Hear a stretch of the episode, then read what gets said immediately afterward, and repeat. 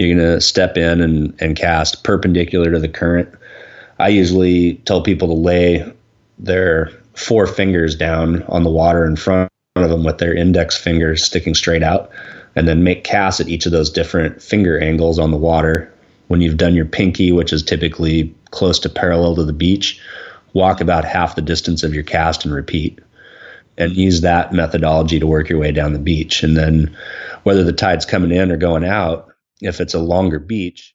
That was Dave McCoy describing how he covers water for sea run cutthroat trout in Puget Sound. This is episode number seventy-seven of the Wet Fly Swing Fly Fishing Show. Welcome to the Wet Fly Swing Fly Fishing Show, where you discover tips, tricks, and tools from the leading names in fly fishing today. We'll help you on your fly fishing journey with classic stories covering steelhead fishing, fly tying, and much more. How's it going, everyone? Thanks for stopping by the Fly Fishing Show. Today's episode is sponsored by the Wet Fly Swing Member Society. The society provides exclusive discounts on uh, products and services from our member partner companies. Head over to wetflyswing.com slash members to check out some of the companies who are on board, plus support the show at one convenient location. In today's episode, I talk with Dave McCoy from Emerald Water Anglers uh, to chat about fishing Puget Sound.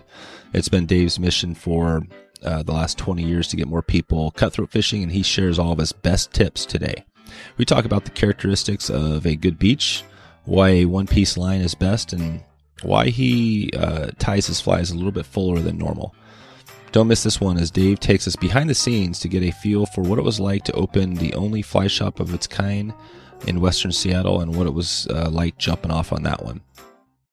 This episode is sponsored by Deli Fresh Design, an all-American creator of fine sustainable fly fishing gear.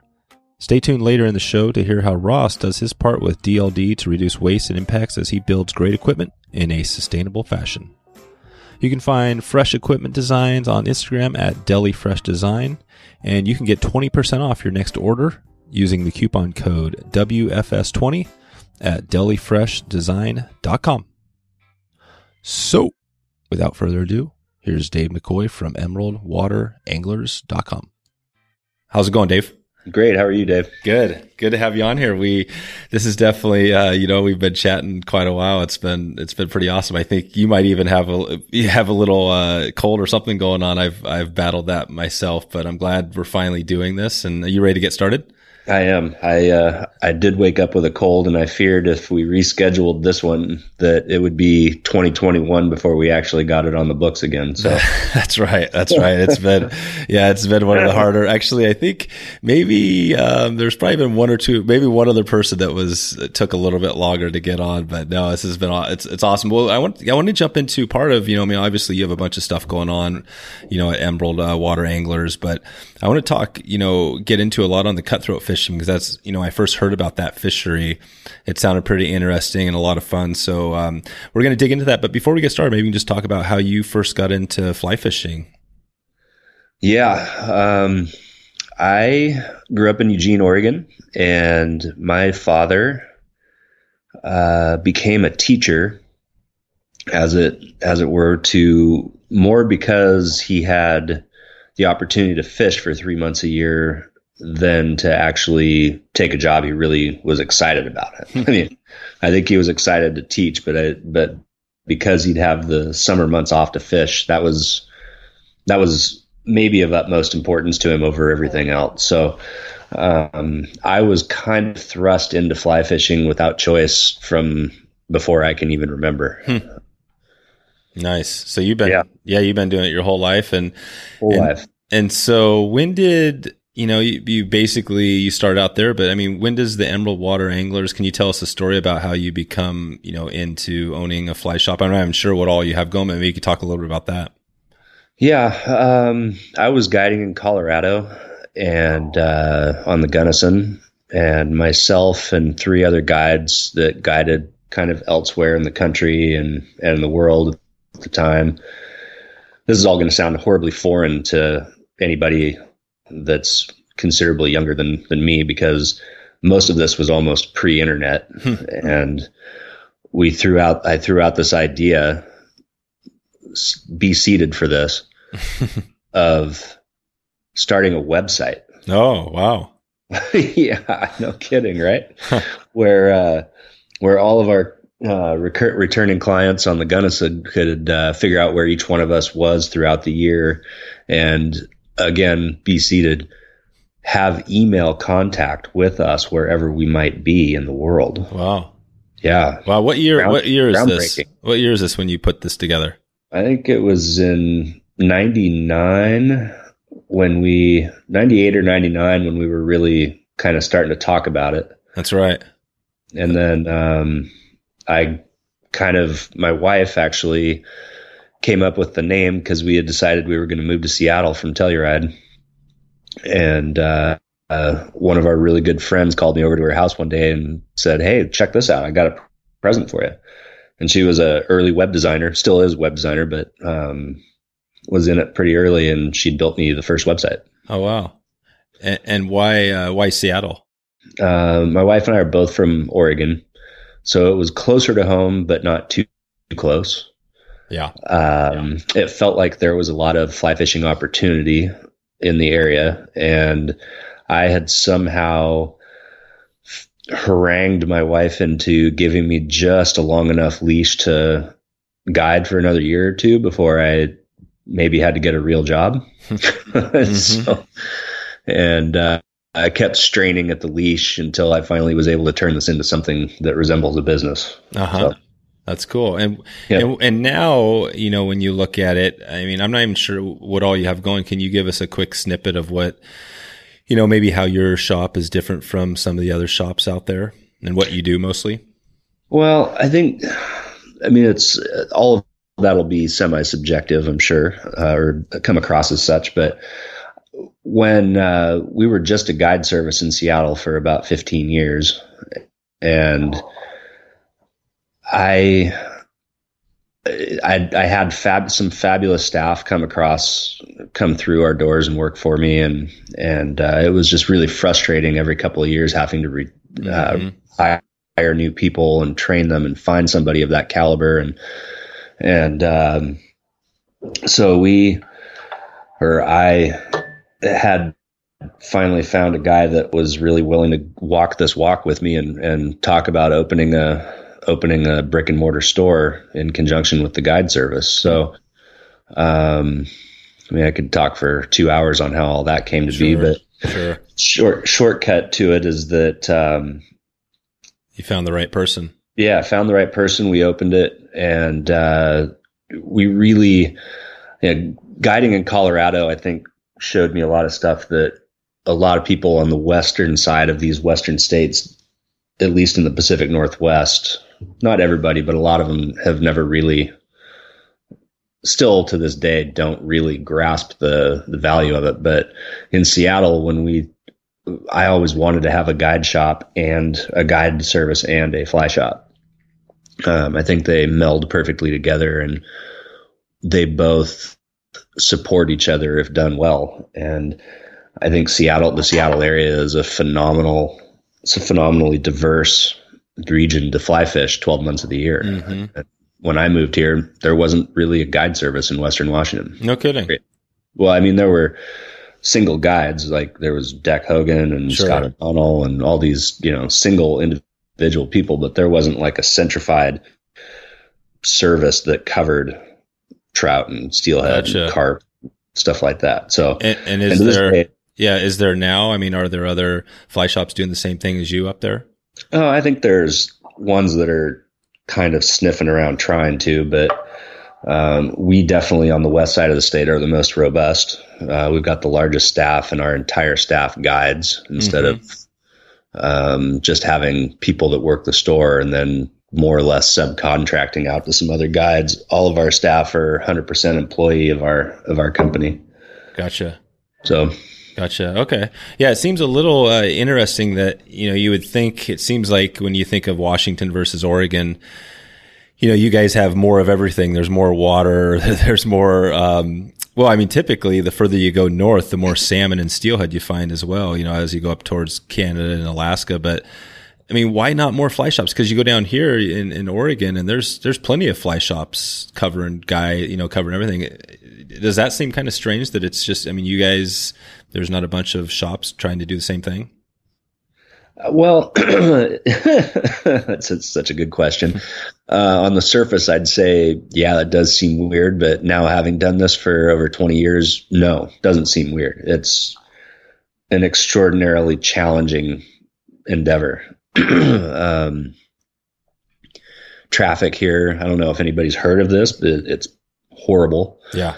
Um, none of your fisheries really are are closer than thirty minutes to you. Um, many of the ones that you want to, uh, partake in are at least an hour, hour and a half, sometimes two, two and a half hours. And so for guiding, um, gotcha. Yeah. Like man, the Olympics, the Olympic top. Peninsula is, is a little drive.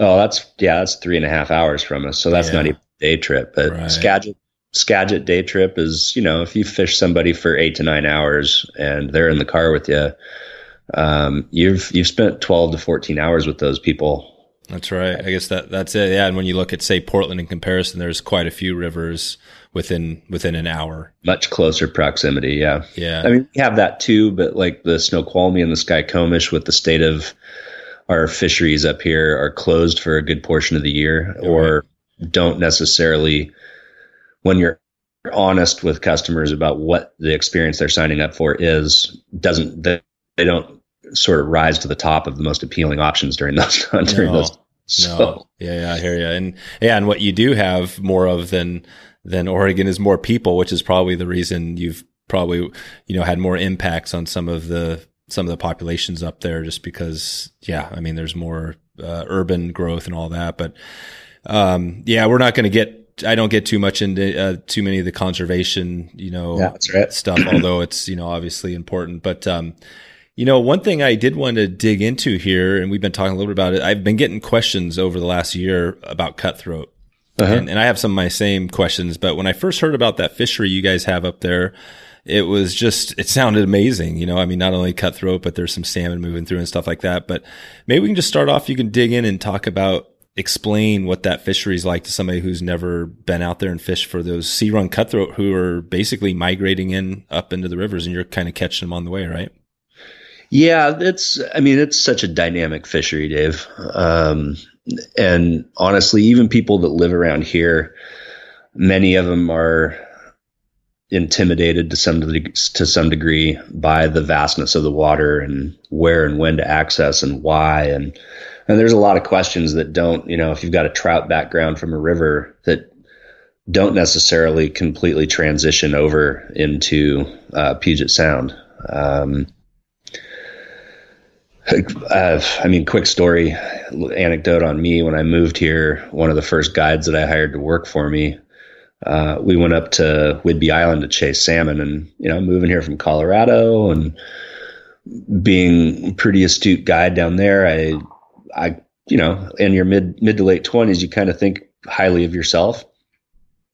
And so we get out on the water, and and Dylan goes, "Oh man, they're right out there. Let's get a fly to him." So he, you know, he, I strip off a bunch of line off of a, off my rod, and I make what I think's a pretty good cast. And I look over at Dylan, and he's sitting there looking at me, and he, and he's like, "Really? That's the best you can do?" And I'm like, "What?" So he, he, he basically drains his entire reel out to out the end of his rod, huh. fly line, and, uh, hooks a fish on like the second cast. And I'm nice. like, "Oh yeah, no. You do work for me. You're going to teach me how to do that right there." um, it, it humbles you. It's a, it's a challenging fishery, but it's incredibly rewarding in so many ways. Um, in particular, I, I like the idea that, uh, you know, with bad traffic and with people's busy lives around here, if you live on the I five corridor from Everett to Olympia, you probably live within twenty minutes of a beach on Puget Sound. Hmm. And, you know, in a, in a world of, of kids and, and work and life and everything else, the ability to go get on the water for even half hour, forty-five minutes, I think is incredibly cathartic for people. Mm-hmm. And, uh, it's been my mission for the last twenty years to try to help people figure this fishery out so that they're they're more open arms with it and less intimidated by it. Nice. Nice. So, so yeah, basically if somebody was listening to this and just ran into this podcast and they had never been out there at all, even on the beach fishing, could you walk, you know, walk them through the steps of, you know, kind of what they need to get out there and, and have a shot at catching a fish, and just talk about everything from, you know, basically, I guess timing would be one thing. When, when is the best time? And then, um, and then talk about some of the gear and stuff you need. Sure.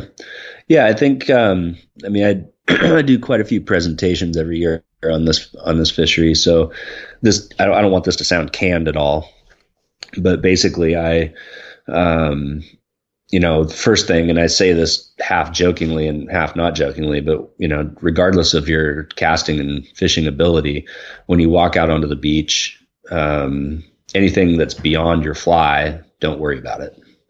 Because I think the vastness of that water, when someone shells out a nice cast, they immediately look at the um, look at where their fly lands versus where the next beach or where the next shoreline is straight across. And sometimes it's five miles across. And, and it, you can feel a little bit like needle in a haystack, like yeah. What the heck am I doing here?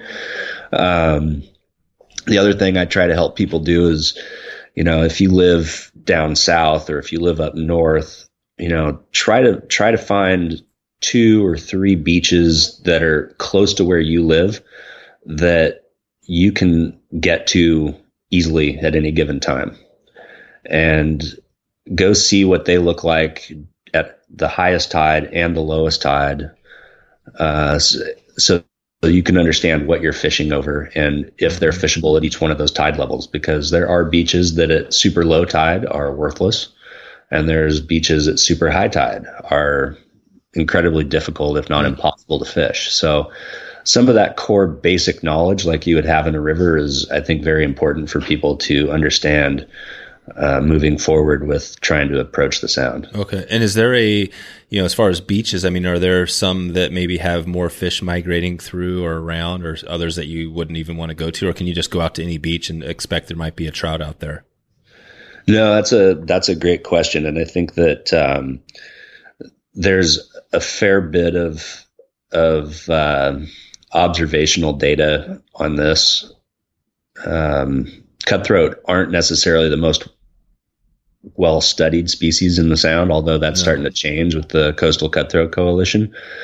Um, down south where the sound gets smaller, uh, your um, beaches that you have access to tend to be closer to smaller estuaries, and the surrounding estuarine area has many of the characteristics that would deem those fish wanting to stay close to that area, make it, I think, more consistent to approach those beaches and have a little more confidence that you're going to run into fish down there.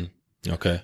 Um, you know, that substrate of, of, uh, oyster beds and mud and, and mixed in with some kelp and some eel grass, and not a super steep drop to the beach, um, but not cert- certainly not super flat. Um, all the things that will, that will coalesce all the different food forms in that ecosystem to all be in the same place at the same time, I think, uh, help the trout be more residential, if you will, in an, in a fishery where they tend to be more transient. Gotcha.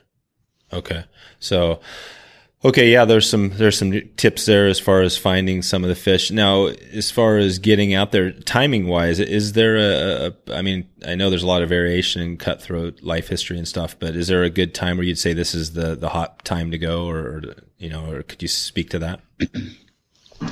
Yeah. I mean, it, it's funny because when I moved here, the, the common thought, at least that I had access to, was that the sound was kind of worthless in, like, you know, November, December, January. Um, they're a spring spawner. So, um, all the chum and all the chum fry and the, most of the other species of salmon fry start to enter the salt water as a food source in Puget Sound sometime in late February through March and April. And then we can go on about that later. But, mm-hmm. um, my birthday's in January, and one year, again, Dylan and I were J- January, January what? ninth. Oh, ninth. Perfect. I'm, I'm, uh, mine's fifteenth. So we're, we're you're a, uh, are you Capricorn? Oh yeah, baby. There you go. All right. Definitely a Capricorn. Perfect. So you have, uh, you probably have A D D then. I do have a little A D D. Yeah. There you go. There you it's go. starting to emerge. Any, I get... any Adderall? Are you, are you, you working the Adderall?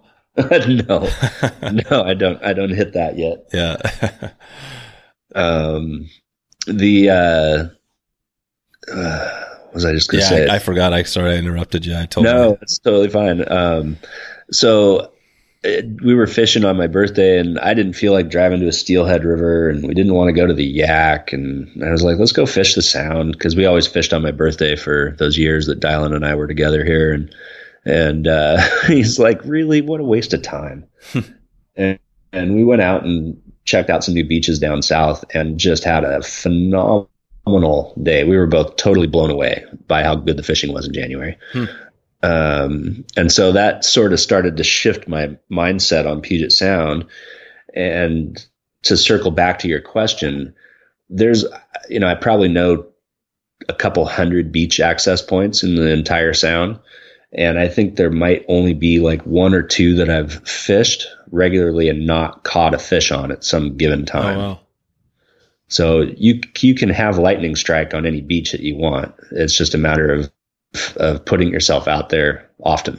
Gotcha, gotcha. That's cool. Okay, so that yeah, that's helpful. Then you know, there's a couple of things, so it doesn't necessarily you're not stuck to. I mean, it was funny. I was talking to um, oh gosh, I'm trying to think now. When when that episode, uh, I think it it comes out. Jason? Uh, no, no, yeah, I, I did did talk to Jason, but um, um. Uh, Shepherd, I've, Marty and me, I had, oh, yeah. yeah, sorry, I just had a brain, brain fart there, but yeah, talking to Marty, and he was talking about the, uh, the season on the John Day for steelhead, which is like a month.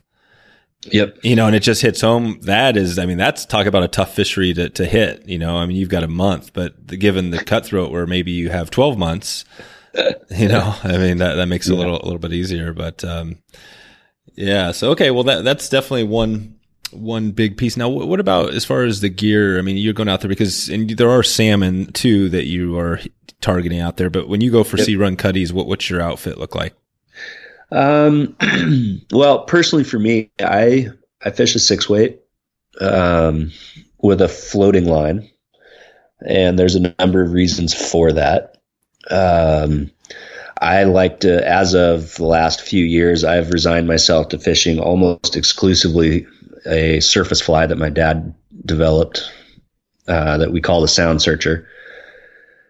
And I just, I think the, on, on average, more people, you know, again, in the spirit of trying to help people become, um, quickly, uh, assembled for that fishery without having to spend another thousand bucks. They'll do it anyway, but like up front, I want to get people on the water. Mm-hmm. Um, six weight floating line, or, you know, you could do a five weight.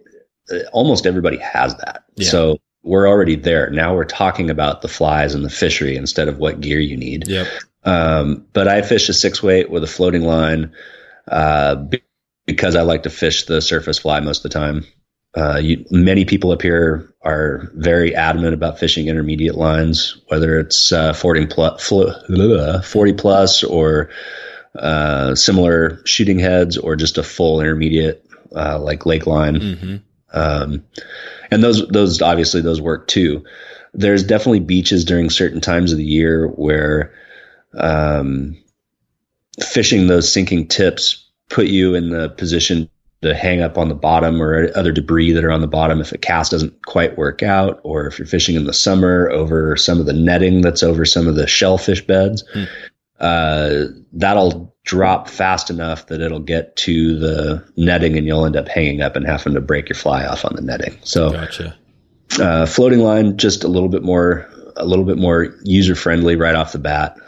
Um, and then saltwater, I'm sure everyone's aware of it, wreaks havoc on anything that's not anodized or prepared for saltwater. So you can use your thirty-five to one hundred dollars reel, but it's a battle you will eventually lose. Right. You will eventually end up having to get another reel. So if, if you're buying new stuff, get a rod that doesn't have nickel silver in the componentry and doesn't have a wood insert.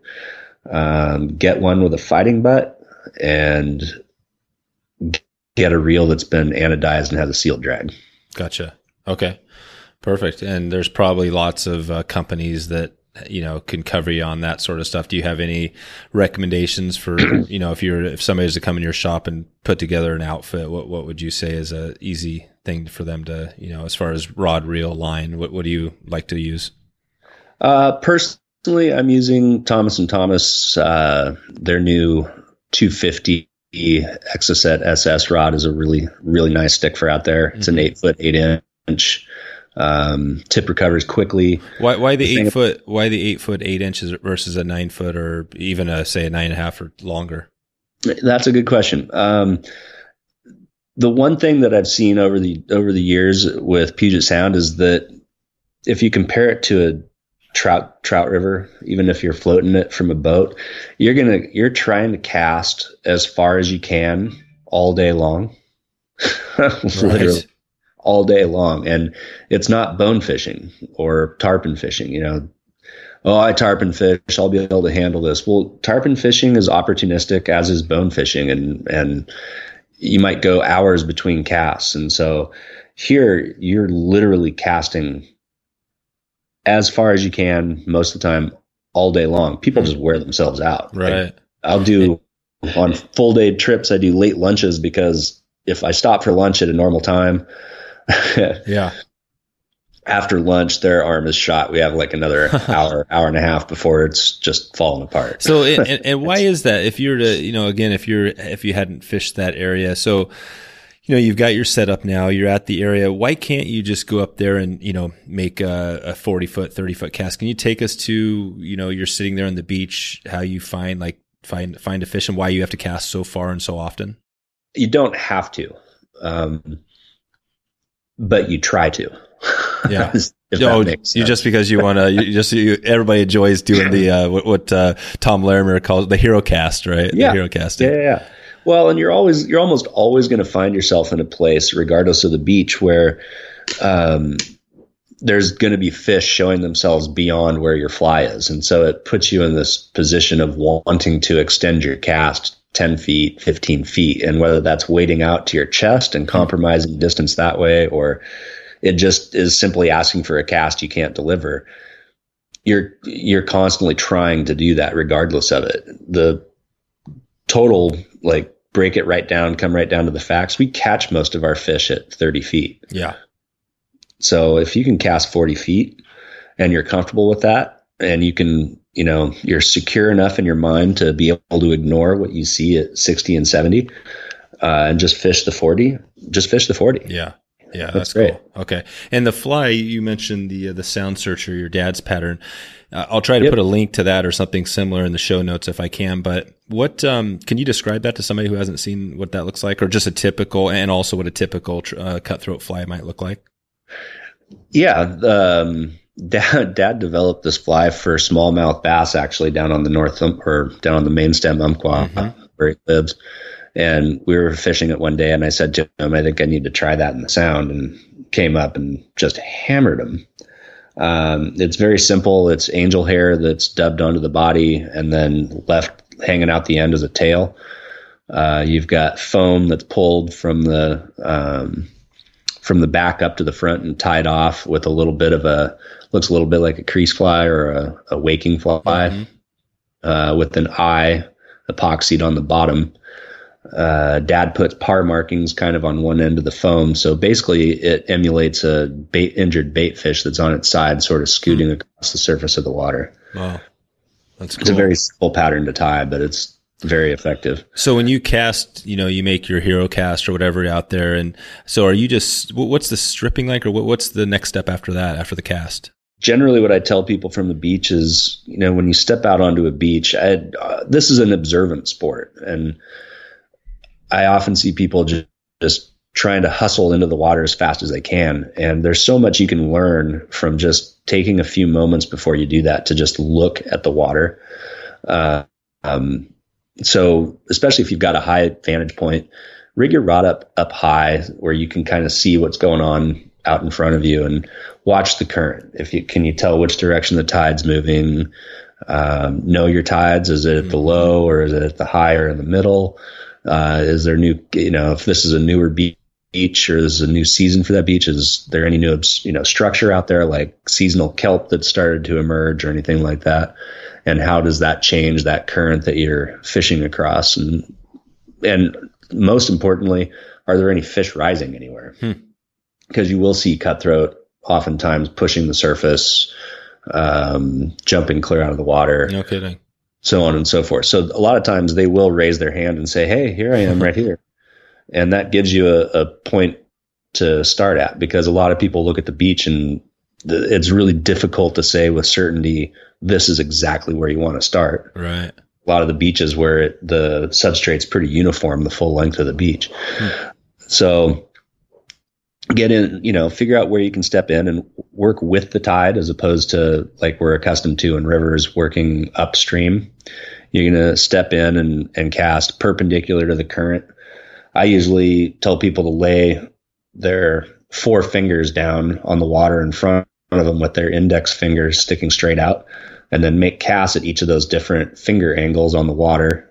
When you've done your pinky, which is typically close to parallel to the beach, mm-hmm. walk about half the distance of your cast and repeat, mm-hmm. and use that methodology to work your way down the beach. And then whether the tide's coming in or going out, if it's a longer beach, by the time you've covered most of that water, if you step back up to where you were, you've either lost a foot or two of tide, or you've gained a foot or two of tide, and you're effectively fishing new water. Hmm. So if moving to a new beach isn't an option, or there are fish around, then start that whole process over again, and, and you're fishing fresh water.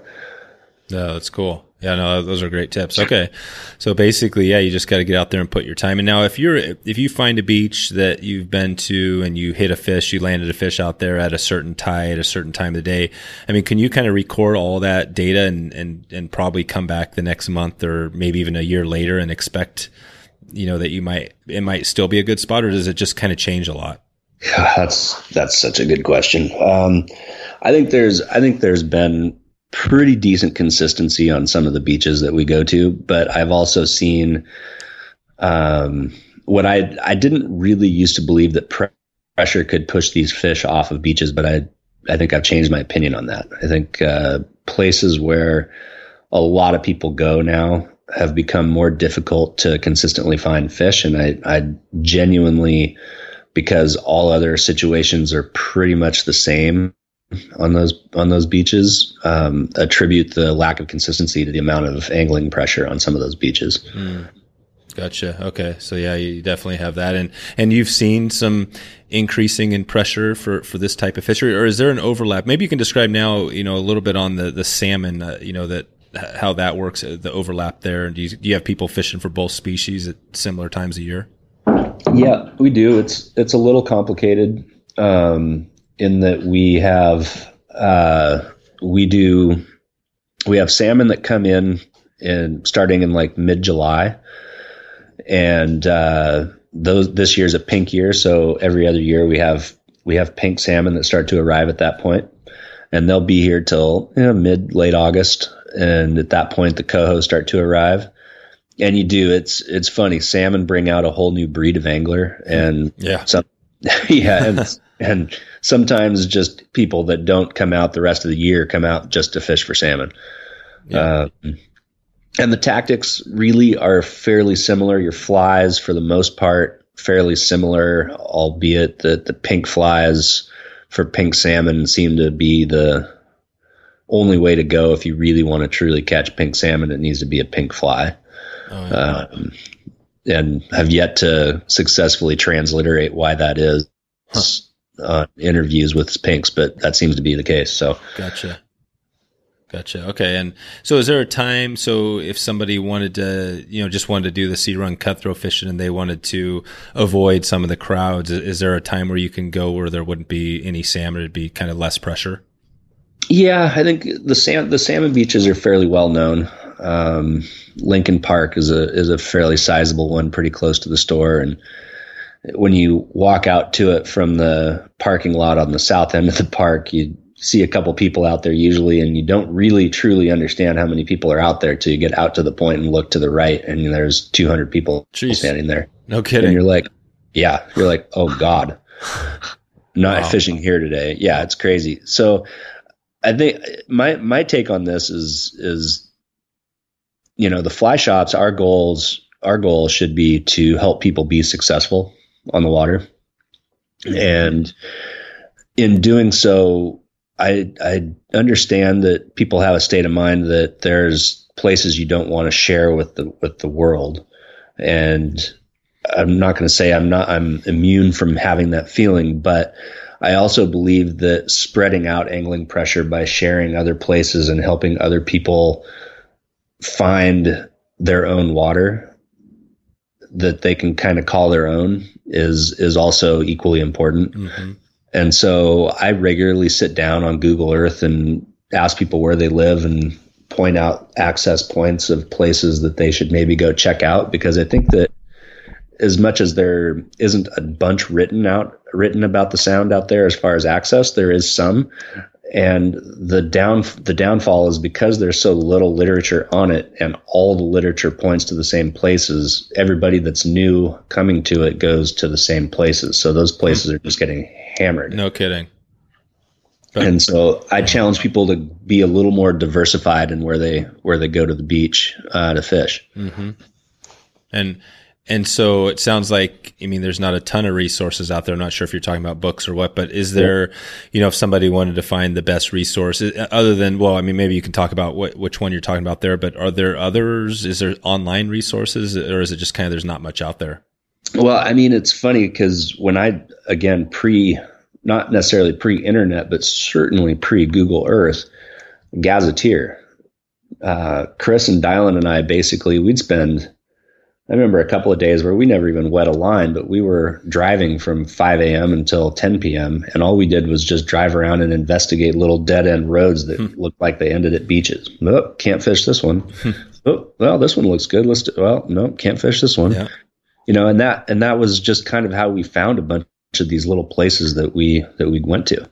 Um, and with Google Earth, that's just become so much easier to do. And yeah. so. I, I get it. Um, people don't have or want to dedicate the time necessarily to doing that. They just want it to be, they want to be given a, dropped a pin, showed, shown exactly where to go and how to do it and show up and do it. Right.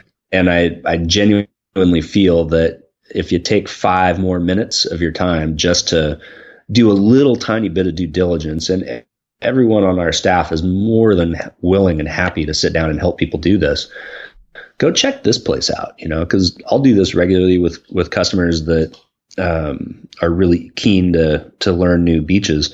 I'll actually point out places that I myself have wanted to check out. I'm like, you should ch- maybe you should check this place out, and send them on a, give them a little homework, yep, and see what happens. And it's funny. Oftentimes they come back a couple days later like, that was a great, that was a great beach. This episode is sponsored by Deli Fresh Design, a company that makes sustainable fly fishing gear in the heart of Denver, Colorado. Deli Fresh blends old waders and recycled sailcloth with Cordura canvas to make rugged, river-tested gear such as fly wallets, sling packs, and my favorite, beer koozies. I had a great chat with Ross at Deli Fresh as I was blown away by his dedication to fly fishing and conservation. Here's a short clip of how Ross reduces waste with his personal actions and as a responsible company. But as a company, I'm trying to reduce my impact uh, by riding a bike or taking uh, the bus or shared uh, shared cars, stuff like that, on uh, for commuting. And then, you know, yeah, when I go fishing, I, I'll get in a car, but I, I try to go with other people. And, and so I think there's things that as consumers that we can do on a daily basis. My own mentality of doing those things on a daily basis, like driving or, or riding a bike, Uh, and then trying to see what uh, what materials I can use that reduce waste, or what I'm trying to do as a person and as a company. Pretty good stuff, right? Let's support a great company doing business the right way. All of D F D's gear will help you spend more time casting and less time juggling your stuff. To see these great products, go follow them on Instagram, where you can see their latest designs. Head over to deli fresh design dot com and use the coupon code W F S twenty to get twenty percent off your next order. That's Deli Fresh Design and the coupon code W F S twenty. What now? And I don't know all the details of, of who's on your staff, but um, I mean, how do you avoid? You're the. I mean, it sounds like you're the, the main person kind of run the show up there. How do you avoid getting uh, stuck in the shop these days? Oh my! Uh, I buy a plane ticket to another continent. Is that yeah? Because you have done and the, yeah. the cool. The cool thing about this is, um, you know, I'm kind of in a destination D I Y season. You know, I'm calling it. So I'm trying to really focus on some of those destin. In, in destination, actually, I had um, um some people on that have we've joked about the destination thing because you know what is really a destination? I mean, you know, Sea Run Cutthroat is a destination probably to somebody, but. I mean, you guys, you've traveled around the world. I mean, what, what is that? Um, I'm not even sure of your history. Maybe you can speak to a little bit about, you know, what, what you enjoy getting out and doing. Well, uh, you, you brought up a couple of great points. One, I, I, I do believe Puget Sound should be a destination fishery. Um, I think Seattle should be, I think Seattle's underappreciated as far as what it brings to the angling world, just by virtue of if you're here in anywhere from, well, God, just about any month of the year, there is so much to do here at any given time. As long as you've got an open mind yeah. and have rod and are willing to to chase fish. So what about right now? April, like, what is it, mid-April? Yeah, like this year's is maybe as spectacular as it's been ever in the last twenty years because you've got catch and release season on Skagit and Sauk open for the first oh, time wow. in April in probably close to ten years. Um, and you've got the peninsula, and then you've got Puget Sound with Sea Run Cutthroat and the Friar and the, in the Salt now. Hmm. The Yakima is, is fishing well, uh, between sort of pushes of water. Um, creeks aren't open yet, but some of the lakes are starting to, that are open all year, starting to fish fairly well as well. Hmm. Uh, east side stuff, like some of the, um, there's just so much to do. Some yeah. of the lakes have carp in them, and the carp start to get a little anxious right about now too, as the water right. starts to warm. So th- there's no lack of things to do. It's just not all centralized. Like when you fly and drive into Ennis or Bozeman, and you've got all these world-renowned rivers within half hour, forty-five minutes of you. We have that too. You just have to broaden that map out a little bit. Gotcha. Gotcha. Okay. Yeah. Cool. So, and then, um, and yeah, like you said, you, you buy a plane ticket. So, so if you have to buy a plane ticket, where, where, you know, where are you headed? Where, where's your next destination? Well, I just got back from Argentina three days ago chasing steelhead down there. And the next one is Brazil to Kenjim, uh, to go get my body painted with henna huh. before I fish. Oh, so. But now, Argentina uh, steelhead, that, that's doesn't, that's usually not the first species that I, I think of when I think of Argentina. No, I, I, I would venture to say there's a fair number of people that don't realize that they're even down there. Uh, but they were stocked, uh, McLeod strain was stocked down there in nineteen oh four, and they've been successfully returning year after year uh, since. No kidding. Yep. Wow. So what, what's that fishery like? Oh, it's massive. It's, it's a huge river. Um, which ironically, when you talk to people that don't live up in this part of the world and they tell you that they've been, you know, they've been there, they're like, oh, it's like fishing the Mississippi. It's gigantic. And it's big. It's not anywhere near as big as the Mississippi, but it definitely feels like home. If you've fished like the lower end of the Skagit or, mm-hmm. Uh, Clearwater or right. anything like that. It's big water. It's for the two-handed angler. It's it's really a phenomenal phenomenal fishery. No kidding. That's yeah. that's cool. So it's pretty much the same deal. You could be out on the swinging on the Skeena, or you could be down in Argentina where you're at. It'd be a similar deal. Yep. That's that's crazy. Okay. Well, that's you know definitely one of the things we uh, you know might have to get you back on again because there's a ton of stuff that uh, you know I know, you know you've traveled a lot of places. I'd like to chat with you about. Um, but you know one of the things I think photos, right? I mean, you have a little bit of a photo background. Yep, sure do. Yeah, I um I just recently talked to Brian O'Keefe, and uh, we we chatted a little bit about you know same thing with him. He's been all around, and I probably a similar story to you. Um, but, um, but yeah, he, he, he provided a few little tips and things like that. I mean, what, what's your take on, um, I mean, I guess we can get into a couple tips on the photos, but I'm more, a little bit more curious on the Instagram thing. It seems like, and the whole Facebook and like how we're all becoming uh-huh. cyborgs and all that stuff. I mean, what, what's your take, what's your take on every, everything? Because you're, you're in it. You got these amazing, you got to shop, you got to post pics. I mean, how do you, how do you balance that whole thing? um, Well, I think that my biggest balance currently that I wrestle with is trying to get our team, aka our staff, to appreciate the importance of the quality of post, the content of post, and the frequency of post, um, and maintaining some of the ethos that our that our company maintains as far as fish not out of the water and. Mm-hmm. So That's just right. some of the other stuff that we do. That's right. Cause it is uh, the, is the keep them wet movement. Um, we probably won't have a ton of time to get into that, but I mean, you're a big part of that, I think. And who's leading the charge on that? That's Brian Husky. Yeah. Brian Husky. That's right. Yeah. We talked about Brian, I think on the last one, but, um, so yeah. So, I mean, that's a big movement. I mean, up there, right? You're still involved in that pretty heavily. Yeah. I think Brian's taken the ball and run with it pretty well. Yeah. Um, I'd like to, I'd like to say that I, I feel like, the trend with at least the people that I tend to follow in, in our industry has moved in the direction and fa- uh, favoring that keep them wet state of mind, which is mm-hmm. fantastic. And yep. I don't want I don't want to go into the any of the sure. s- specifics of it at all, but yep. it can't be a bad thing. So yeah, I'm happy to see a lot of people kind of adhering to it. It's yeah. it's great. What's your what's your take on um, barbless versus barbed uh, steelhead? Flies. I just saw that while we were down in Argentina. W D F W is trying to go to not mandating barbless hooks, right? Oh man, well it's funny, and I didn't even know that. I, the only reason I asked that is that I had a, a guest on, um, uh, Rob Crandall, uh, who, uh, gosh, I can't remember the episode, but but I asked him that same question, and it kind of surprised me a little bit because. You know, well, maybe it didn't surprise me because I mean, I fished with barb hooks too, you know, and both, both ways, you know, and stuff like that. But he basically said, you know, well, I guess you could listen to that episode to hear what he said, but it was basically like, he doesn't think it's, you know, too much of a, uh, too much of a deal. And, um, but it sounds like you have a little bit different take. Well, I mean, I, here's, here's my take on it. Just cursory. I think that, and I think it's a double-edged sword. I think when you have anglers, and I'm talking about this from a guide perspective, when you have anglers that are are very result oriented with why they're on the water, and a day is going to be made or broken by them catching a fish.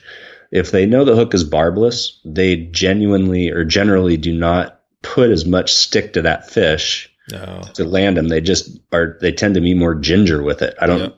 I don't know why. I don't, we don't need to delve into the psychology there, but that tends to be the case. And so what you effectively do is overplay a fish. Yep. Which is not good. Right? Yep. Um, on the other side of that, you lose, well, not even on the other side of that, because it's barbless, you have the, you have the ability of the fish to come unpinned earlier in your play. Which means that the fish doesn't have to endure being handled. All right. Doesn't entire fight, which both of those I think are positives to a barbless yep. hook. Yep. Whereas with a barbed hook, uh, staying in that realm, you typically are going to land your fish. Um, sometimes people, because it's barbed, put more heat on them and land them more quickly, but a barb is a barb for a reason. It doesn't come out without taking flesh with it. Yeah. And so, if you hook a fish in a sensitive part of the mouth and it's got a barb on it, it's not always going to come, come out clean, but if it's in the tongue or the corner of the tongue and yeah. the barb comes out and takes part of that with it and you bleed the fish out, yep. yeah, it swims away, but it swims away dead. That's right. That's right. No, and I, I mean, I asked that. I get, I mean, I guess my perspective on it is, you know, and I fished plenty of barbed hooks in my life, but, um, you know, kind of my first trip or whatever, second trip up the Skeena, I guess, or maybe it was the first, it was, you know, we were all barbless, you know, it's barbless. And, yep. and I caught some of the biggest steelhead of my entire life up there. And, uh, and I had no problem. I don't, I don't even remember losing a fish. And, you know, that's a matter of, you know, just kind of understanding steelhead and how to play him and all that stuff. So I think that's a big part of it. But, you know, there's a confidence thing there as well. Somebody who yep. maybe doesn't have the confidence, it would be a little bit bigger struggle. But um, no, that's cool. I, I don't want to dig, uh, yeah, go too far on that because I know that's definitely, obviously, it's a W D F W has got some stuff going on and everything. But, um, you know, I mean, there's so many to- topics, obviously, on, on that end. I, I did want to keep it, you know, as far as on the stuff you're doing, you know, some of the fisheries. I mean, is there anything else you guys focus on when somebody comes into the shop and they want to do it, they want to get into a trip, maybe a guide or whatever? Where do you po- uh, point them first? Is that sea run cutty fishery one that's pretty popular?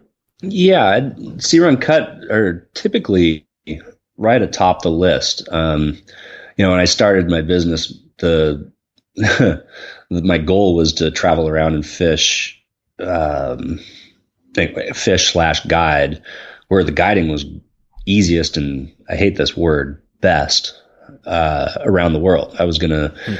be in Chile for this, and Colorado for that, and Oregon for this, and Washington for that. And it lasted about twelve months. and um, not conducive to a married life. And yeah. and so I... I started to just look more critically at Washington and realized that Washington has all of those same characteristics, just in a smaller, um, in a smaller dynamic. Um, you know, right now we've got Puget Sound as phenomenal. Uh, mm-hmm. Steelhead, we have steelhead rivers open that are, you know, they have fish in them. So that those are options. The Yakima is coming into its Uh, typical spring season, so that's phenomenal. And as soon as we start to get tired of that, the um, the forks of the Snoqualmie and some smaller streams start to become uh, uh, on the plate. And then carp and bass throughout the summer, right? And by the time we get tired of that, you got fall steelheading, cruising into winter steelheading, and it just it's just a constant sort of changeover, which is terrific. It yeah. means our staff needs to know more and be more adept at more fisheries and know that much more equipment um, specifics. Yeah. But uh, it also means that we have something really, really fantastic to offer somebody just about any, any time they show up in Seattle. Yeah, that's cool. And what, I mean, you mentioned your staff there. That's kind of, and getting back to that point, how do you, How do you avoid getting stuck at the shop? I kind of asked that jokingly because we've talked about that with other shop owners, um, you know, in the past. And, uh, you know, I mean, so, you know, buying a ticket and stuff, but, but part of the struggle is, is that, you know, if you don't have confidence in your staff, because people are coming there looking for you, right? I mean, isn't, is that not the case on your shop? Yeah, no, I, we definitely, definitely get that. Um, I really like, Man, how do I say this? Yes, there are some people do come in to the store and, and ask for me, but I've tried to give each of our staff a component of the business to sort of oversee or or be the expert on. Mm. Um, mostly because it it it enables them to really dive neck deep into what they're really passionate about. And for me, having a staff that's knowledgeable, friendly, and passionate about how and why they are doing something, and collectively we are doing something, is of utmost importance to me. Mm-hmm. I just, I can't have somebody who's just sitting there in a mundane way, twiddling thumbs, saying, go, this shop stuff sucks, you know? Right. I just, I, I just won't hire a person that has any capacity for that. Yeah. Um, so, you know, like Caldwell is running our steelhead and swing program and has really started to take off and run down the Trout's Bay oh, on, yeah. the, on in the saltwater for cutthroat as well. Oh, cool. Yeah. I was going to ask you about the, the, the spay. So you're doing a little bit of the, the Trout's Bay. Yeah, absolutely. A ton of it. Mm-hmm. And there's some, you know, I think the Trout's Bay rods have been around for quite a while, but lines are finally starting to catch up to where that's, that's a very astute tool for a lot of different fisheries now, which is super fun. Gotcha. That's uh, cool. Yeah, that's cool. So yeah, I want to jump back in just to wrap up that, the, you know, the cutthroat, make sure we didn't yeah. miss anything. But, um, before I get there, you know, I, I, again, you mentioned you kind of started, you know, from the beginning, fly fishing, you know, you think about, you know, you're running a business. I'm not sure what your plans are the next twenty or thirty years and things like that. But is there a, a like a story in the past that influenced you going all in on where you're at? Or, you know, is there a potential that you maybe you're uh, doing something else in your life right now as opposed to a fly shop owner and everything? Huh. Wow, that's pretty philosophical, Dave. Yeah, I, well, I, you know, I like to try to get a little deep occasionally. It's a tough question because, you know, sometimes there isn't there isn't that story, you know, that that was the big, uh, you know, like the.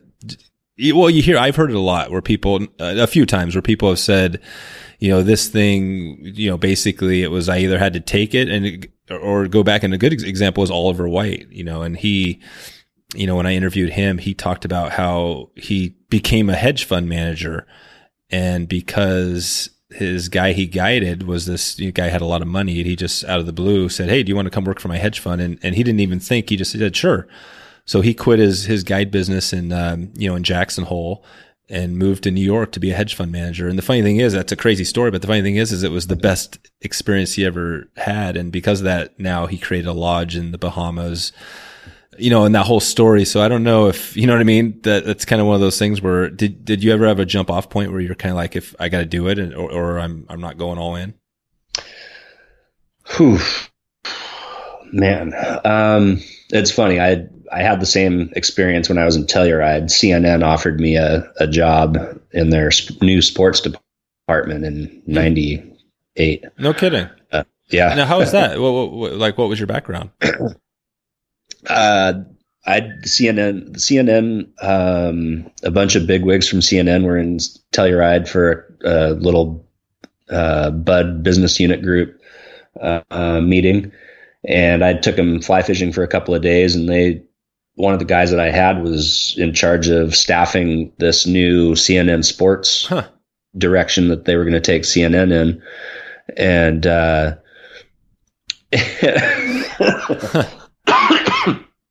and, you know, at the time I was living the life I wanted to live. And so they were like, yeah, we'd, you'd have to move to San Francisco and we'd there have you go. Doing this. And I was like, yeah, do you, you do remember where we just spent the last two days, right? Yeah.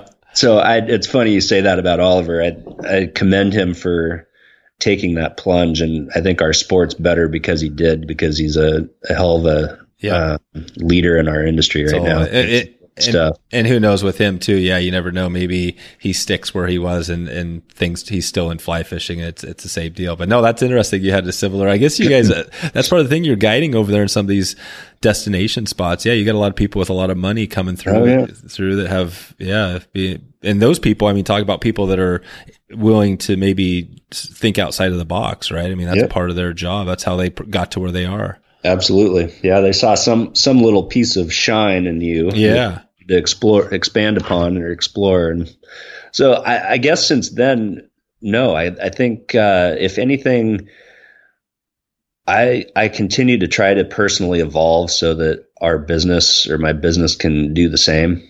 Um, I really don't want to be stagnant. I really like trying to be on the front of things that I feel are going to be trends or important yeah. to the industry moving down the, Uh, how do you road? How do you uh, how do you do that? I mean, that that seems like a big challenge to me. How do you stay on the front end of the the trends? Uh, well, that's, that's funny because I tell most of my younger staff now that they've got it so easy these days. It's ridiculous. Um, back in the day, um, Brian O'Keefe being one of my favorite people in the entire world. Mm-hmm. Um, If I wanted to meet Brian O'Keefe or, or talk to him, I had to call a magazine or I had to call, you know, one of the companies that he was repping for and get, see if they'd give me his phone number. And if not, can I send you a letter and have you forward it to him? And, and then you sit around and you wait for them to either call you or write you back. I mean, it, it's almost unimaginable yeah. considering the day that we live in now, right? That's true. You know, and now you, you know, if you want to meet Oliver, you go to his Instagram page yep. and shoot him a message. It's amazing. And be like, hey, dude, I dig you. Uh, can we chat? You know, and yeah, it just, it's such a different paradigm now. So I, um, I think it's pretty easy. I think the hard part is really the willingness to be elastic in how you run your business. Okay. And you, you, it's easy to get stuck in a rut that's work, working and to step outside that and put yourself in a position to change and go against the current that you're flowing with right now, mm-hmm. which sometimes you have to do, is hard, and you have to be willing to do that. And yeah. I think that the only reason I'm capable of doing that as well as we do is the staff of people that work for me and their willingness to, and the youthfulness that they bring to our, to our company. It's yeah. uh, as a team, we're, we're unbeatable, but individually we're fallible. Cool. So cool. Yeah. Maybe if we have time, then I'll, I'll try to dig into a little bit about how you find a good staff, because I know there's people here that I'm sure are listening that are, you know, relate affiliated some, some way to the fly shops. But it, I, I want to hit back on, you mentioned, I love that you mentioned O'Keefe and the fact that, you know, his message and stuff, because when I interviewed him, he talked about, I was trying to dig into what it was like being a rep. And, and he talked about how, you know, he would, you know, before cell phones, he would do his answering machine and be like, okay, I'm Brian, I'm gone, you know, this and that. And the funny thing is, he would go down to out of the country for like two or three weeks, and the people, the companies he was working for didn't even know where he was. And right. It's just classic. I, I mean, talk about a pretty different, uh, time, right? I mean, imagine, I mean, you keep track of everybody, right? You kind of know where everybody is. So yeah, yeah, no, I think that's pretty funny, but it's a good point you make. Um, so yeah, well, let's see. I mean, we are, gosh, we're about getting pretty close to an hour. I, I just wanted to touch on a few. I have a few, uh, questions just to follow up on the Sea Run Cuddy. So we yep. talked about the flies. We talked about one fly. Are there any, you know, if you're going to tie up some flies, is it pretty standard? Is there any type of flies that you, you know, if, if I was going to tie up a few right now, you would recommend style wise? Well, yeah, I think I've, I've got a couple of things that I want to make sure we talk about, about, Puget Sound before we bail on this. Okay. Um, this is one of them. Uh, fly wise, flies are flies are flies. So for every fishery, you know, fly fishing is an emulative sport and imitative sport. So, uh, you want to try to understand what you're trying to represent the best you can. And I think that, uh, there's enough data out there with regards to the f- food forms that cutthroat eat, that fly tying being a form of art, you can go and look at what some of these uh, food forms are and develop your own flies. You don't necessarily have to hmm.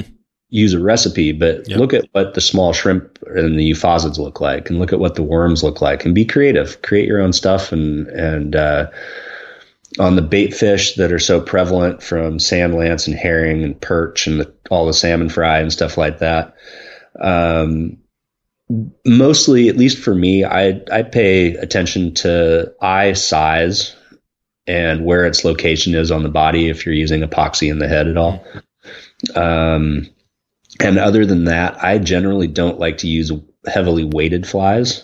Uh, I like flies that move more parallel to the water column, um, in the water column that they're in, as opposed to do a bunch of vertical migration and dropping okay. and like a clouser does. Yeah. Uh, one, I think it's easier for most people to cast. Mm-hmm. And, uh, two, I think when you look at how a lot of the bait fish tend to elude predation, some of them do dive, but by and large, they scoot more quickly on a level plane where they're, where they're being chased. Right. So I think you're being more representative by using stuff like that. That's cool. Yeah, no, those are good. Those are good tips for sure. Okay. So, so when you're casting out there, yeah, you're just, you're perpendicular to the flow or the tide or however that's coming in. And then, yep. and then you're stripping across, basically trying to cross it in front of their path as they're feeding. And, yep. and so, yeah, so if your, if your fly is just kind of under the surface film or whatever, that, that's fine. You're, you're catching, yep. you're, you know, so these fish, are you almost seeing them come up out of the rising, seeing their mouth come off of the surface of the water? Sometimes on calm days, and if you're using a floating line where you've got your fly fairly high in the water column, yes, you will see a V-wake following your fly. Wow, that's sweet. It's exhilarating. Yeah. It's yet that's another so cool. reason I like to fish floating lines. That's cool. And yeah, and most of these fish are, you're catching as far as the sea runs are what, like uh, twelve up to seventeen inches?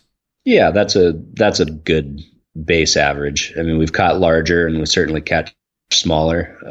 Um, the other thing on the fly, the thing I'd throw out there would be, we tend to try to use really small hooks. Okay. Uh, you will find you'll find a four inch to six inch cutthroat eating a three to four inch fly. And if your fly's got too big a gape on it, you, you oftentimes hook them right in the head and kill them. Oh, gotcha. So we tend to try to get people to use smaller and smaller hooks for their flies. Gotcha. Um, What's the typical also, like style or, or brand of hook that you, or you might use? Uh, funny enough, I have, you can use, you can spend more money on saltwater hooks, but I actually use kind of standard streamer hooks, mm-hmm. freshwater. That way, if you ever do snap one off in a fish, it just rusts out that much more quickly. Oh, yeah. Um, yeah. the, uh, the other thing I tell people tying bait fish is always tie your flies just slightly longer than you think you need, 'cause you can trim when you're on the water, uh, mm-hmm. to fit, to match size if you feel like you need to. Gotcha. But it's difficult to add material. Okay. Okay, cool. And so, yeah, what are we missing? Are we missing anything here as far as if you're, you know, kind of brand new to it, you grab your nine foot five weight and you're heading out there. Is there any other tactics or tips you want to provide to, to help somebody find their first fish? Um, yeah, don't, don't feel like you need to wade out to your waist. I see a lot of people standing out to their waist and their chest. And mm. if you're standing that deep, especially on beaches with a lower gradient, unless there's a fish that you're, that you're literally casting to, uh, you're standing in that, that water depth zone where the fish will typically want to be. So yeah. It's better to be ankle to shin deep, knee deep, maybe. Okay. What is uh, the zone? What is, is there a depth zone that you, you try to shoot for? Yeah. I mean, I like to, I'd, I'd like to say one and a half to six feet. Oh, okay. Yeah. Up to six feet. Gotcha. I mean, you can catch them a little bit deeper, obviously, uh-huh. too. Um, but, you know, when you're attacking them from the beach, they're looking for food that's going to find sanctuary where you're standing typically. Gotcha. Okay. This is good. Okay. Yeah. It sounds like, I mean, I think probably from what we talked about, you could go up there, find a beach and, you know, find a spot and just make some casts. Do you guys also use, I mean, would a spay rod or any of that come in handy? You're out there. Could you, do people do that at all? Yeah, we, um, we, I started using trout spay rods about, boy, seven or eight years ago out there. Um, I wasn't really happy with the line configurations at the time, as far as you really want a one piece fly line out there. Uh, all the loop to loop connections, okay. from tips and heads and all the, and running lines just gather kelp and just, they just illuminate the fact that you've got a fly line in front of your fly. So, a one-piece fly line is ideal, and the new S A, uh, Scandi, and uh, Spay, Spay lights in Skagit and Scandi are, are pretty sweet, pretty sweet little lines on a variety of different trout spay rods. So, yeah.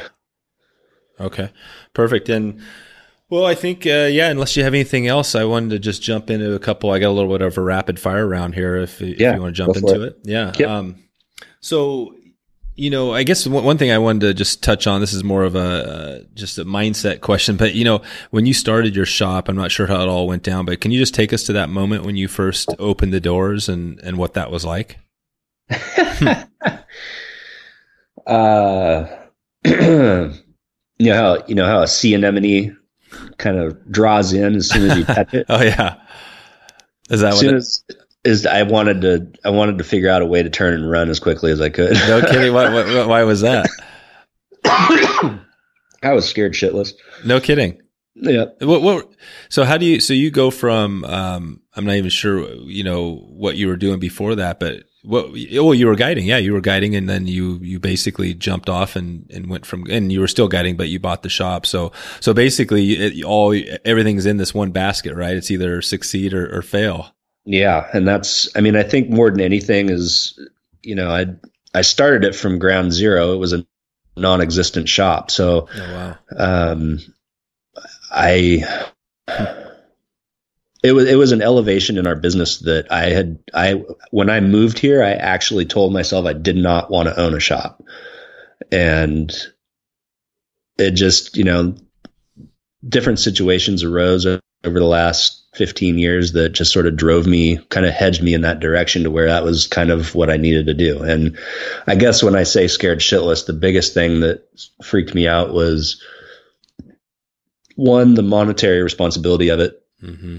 and what that could do to my family if it, if it failed. And two was I view my staff as family, and now I've got handful of people, and now it's a dozen that rely on me for their livelihood. And wow. so that, to me, that takes on an entirely different weight, if you will. Yep. And, and I take it seriously. So yeah, yeah, no, I think that's that part that scared me the most. I hear you. No, I asked that question about the jumping off. I mean, yeah, I mean, just doing the shop is your, is your point. I mean, that's, that's for sure. A lot of people probably decided not to do, to, to do it, you know, and, and you jumped in into a place that was new.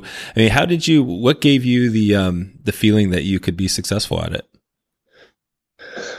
Um, I think it was, I think it was really derived from, from having a handful of, of customers, clients that had known me for a long, long time, sitting down with me and having earnest, candid conversations about why they repeatedly hmm. used me as a guide over other options, uh, repeatedly enjoyed their time and, and everything with me, and how that could extrapolate into a broader audience if a store was to, to yep. be in the, in the business mix.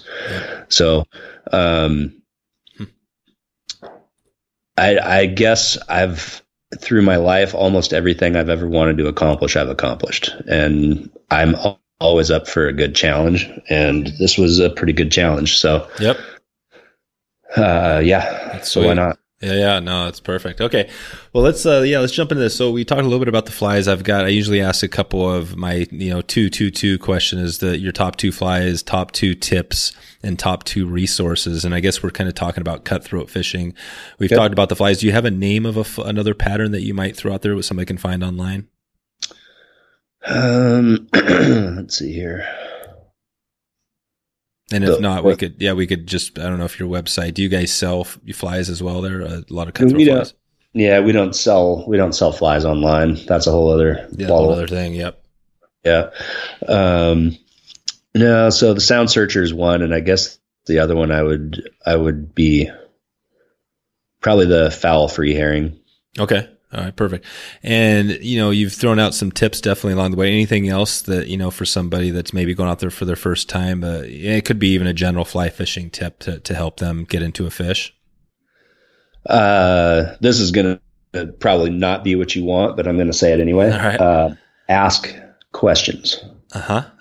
Sure. They're just so many people are so bashful and, and being, you know, way too – you know, pride minded to just simply ask questions. Now we are, I am adamant about us being an open book and, and wanting to literally wanting to watch people succeed. So we hold nothing secret. Just come in and, or call or email or FaceTime and ask, ask questions. Perfect. No, that's a great one. I, I agree. I'm always people that are connecting with me online. It's, it's the same thing. I think that's, that's a big part of it. So, okay. And then, um, Uh, let's see here. So yeah, do you have a couple of, well, we talked about resources. I guess there's not a heck of a lot out there. What was the, did you mention, was there a book or something that's directing people to these, these popular spots? Is, is that, what is that resource we're talking about? Yeah. So there's, there's two that I kind of like, and they're not fishing specific. Uh, and one is out of print. Um, one's called Afoot and Afloat in the Sound. And I believe they still have a North Sound and a South Sound version. Uh, And then the other one is called Beach Walks and Hikes Around Puget Sound. And it's out of print, but you can find it used for like five, ten bucks on the internet pretty easy. So, okay. Perfect. Perfect. What about, um, let's see here. So, well, we talked about photos a little bit. Do you have one photo tip you might give somebody when it goes to, you know, taking pictures when they're out there fishing?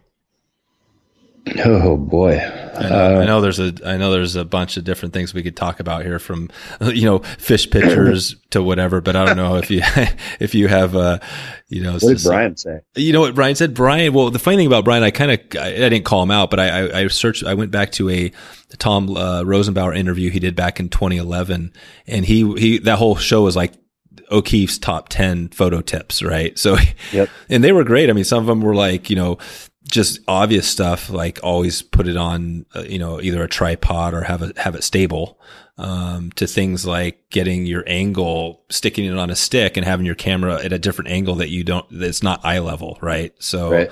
He also had one that was, that was said something about when you take your fish picture, make sure it's the camera lens is just above the fish's eye so just stuff like that. Yeah, he had a bunch of little things that we kind of we kind of dug into. And, and I'll and I'll provide a link at um I'm not sure what episode, but yeah, you can go in the show notes. I'll have a link to that episode here. Um, I guess the only thing I would say is I don't know. That's a good question. I know. uh, well, you know, well, let me look. Camera, go ahead. Have your camera preset for the for the type of day you're experiencing, so that um, so that you don't need to fumble with your camera and oh, settings cool. and stuff like that to accommodate what yep. you're trying to shoot that day. Yeah, yeah, no, that's that's cool. I, and I was just thinking. So, I mean, you do. I mean, uh, photos, right? Uh, that's kind of one of your things. Can you talk about yeah. just a little bit about what, what what the whole photo, what you do? I mean, you do. You, uh, is the Instagram stuff? Is that a lot of photos you take? My my feed personally is almost exclusively just my my photos. Our shop feed is a mix of all of our staff's photos, and our travel feed is mostly mine, but other people too, uh, from our from our travel side of the business. Okay, what what's your feed? What's your at? At Dave McCoy E W A. Okay, cool. Yeah, and then and then it's uh, just at Emerald Water Angling. Anglers or uh the other the other feeds yeah, yeah it's at Emerald Water Anglers W A, and then at E W A Fly Shop underscore Seattle. Okay, perfect, perfect, cool. Well, let's uh yeah let's keep this going here. So um so what is your uh you get off the water, what's what's your favorite beverage? Changes like the fish seasonally. Sometimes right. it's uh Sometimes it's a nice Malbec. Sometimes it's a yep straight up tequila shot. There you go. Nice, nice. Yeah, you mix it up. Okay. What about um, you know, as far as you know, your your best just generally fly fishing? Do you have a book, magazine, video, or some resource that is uh, you know you would, you would recommend or you really enjoy? Um, I think these days the Fly Fish Journal would be the one that I would try to point most people at. Yep. Um, and it's mostly because it's not how to at all. No, it is a hundred percent emotional attachment to the sport and what surrounds it. And I think if you want people to be in the sport for the long haul, all the how to is out there on YouTube. Like there's no reason for magazines to be writing how to anymore. Right. Um, and I think the Fly Fish Journal is the pinnacle of, of bringing story and, and, and uh emotion to the sport that we love so much. Yeah, no, no, I agree. I think, yeah, I've had uh, Steve Duda and uh, Jason Rolfe both on the podcast. I'll have links to those as well in the note in the show notes. Uh, yeah, and it is, it's a, uh, you know, a little bit, you know, it was newer to me, you know, when I first started chatting with those guys, but yeah, it's definitely, and now I've had, uh, you know, River Horse, uh, Nakadate, and, you know, that guy, so awesome. Yeah, that guy's a, definitely a, a piece of work. So, and hopefully, actually, I'm, I'm uh, hopefully I'm going to head down to, to Texas and, uh, go hang out with him. So, uh, but yeah, let's keep this ro- rolling. So what about, um, your, your music? Do you have a favorite band or type of music you, you like to listen to? Uh, well, I've got a thirteen-year-old daughter, so I tend to listen to a lot of what she listens to. Oh, there to. You go. Like, what, what is a what is a thirteen-year-old? Because I have actually uh, five and seven-year-old daughters. What, what does a thirteen-year-old daughter listen to these days? Well, it varies a little bit. Like me, some days she's really keen on teaching herself riffs on her guitar from Led Zeppelin oh, to nice. uh, Justin Timberlake, or it kind of it. Yep. It's it spans the gamut. Yep. That's it. That's it. Okay. And and for you, did you you go back to? Did you go to uh, U of O? Did you say, or you grew up in yep. Eugene? Yep, both. So that's kind of a, a little bit of a, a hippie town. Were you a, a dead a deadhead or a dead follower? No, I mean I I worked at the Kiva for a while and uh, went to the country fair a few times. Oh, yeah. And definitely attended a couple Dead concerts, but never once would you see me wearing tie dye or no, no. So what what would yeah. you? So back in college, what were you listening to? Metallica, Guns yeah. N' Roses, Pearl Jam, stuff right. like that. That's right. Right at the onset of all that. So yeah, that was right. Yeah. So the year, whatever that was, yeah, the nineties, somewhere in that period. Okay. Yep. Well, that is, um, you know, that's that's about all I have here. I had a, a couple other questions. I think, you know, maybe we'll have to leave, you know, till next time. Um, did you have anything else you wanted to throw out there? I just want to make sure we covered the the Sea Run Cuddy before I let you go. Is there anything we're missing here to to you know help somebody get going on it? No, I don't. I mean, there is, but yeah. Uh, doesn't nothing that would be satisfactorily covered in yep. thirty seconds. That's so. Right. That's right. And if they want to find uh, more information, they can get a hold of you um, up there or swing by the shop. I mean, I guess there's, and now are there other areas? We're, we're talking Seattle, but I mean, I, I'd imagine you can do this sort of stuff we're talking about in other states, right? I mean, do you hear about other people doing the same sort of thing?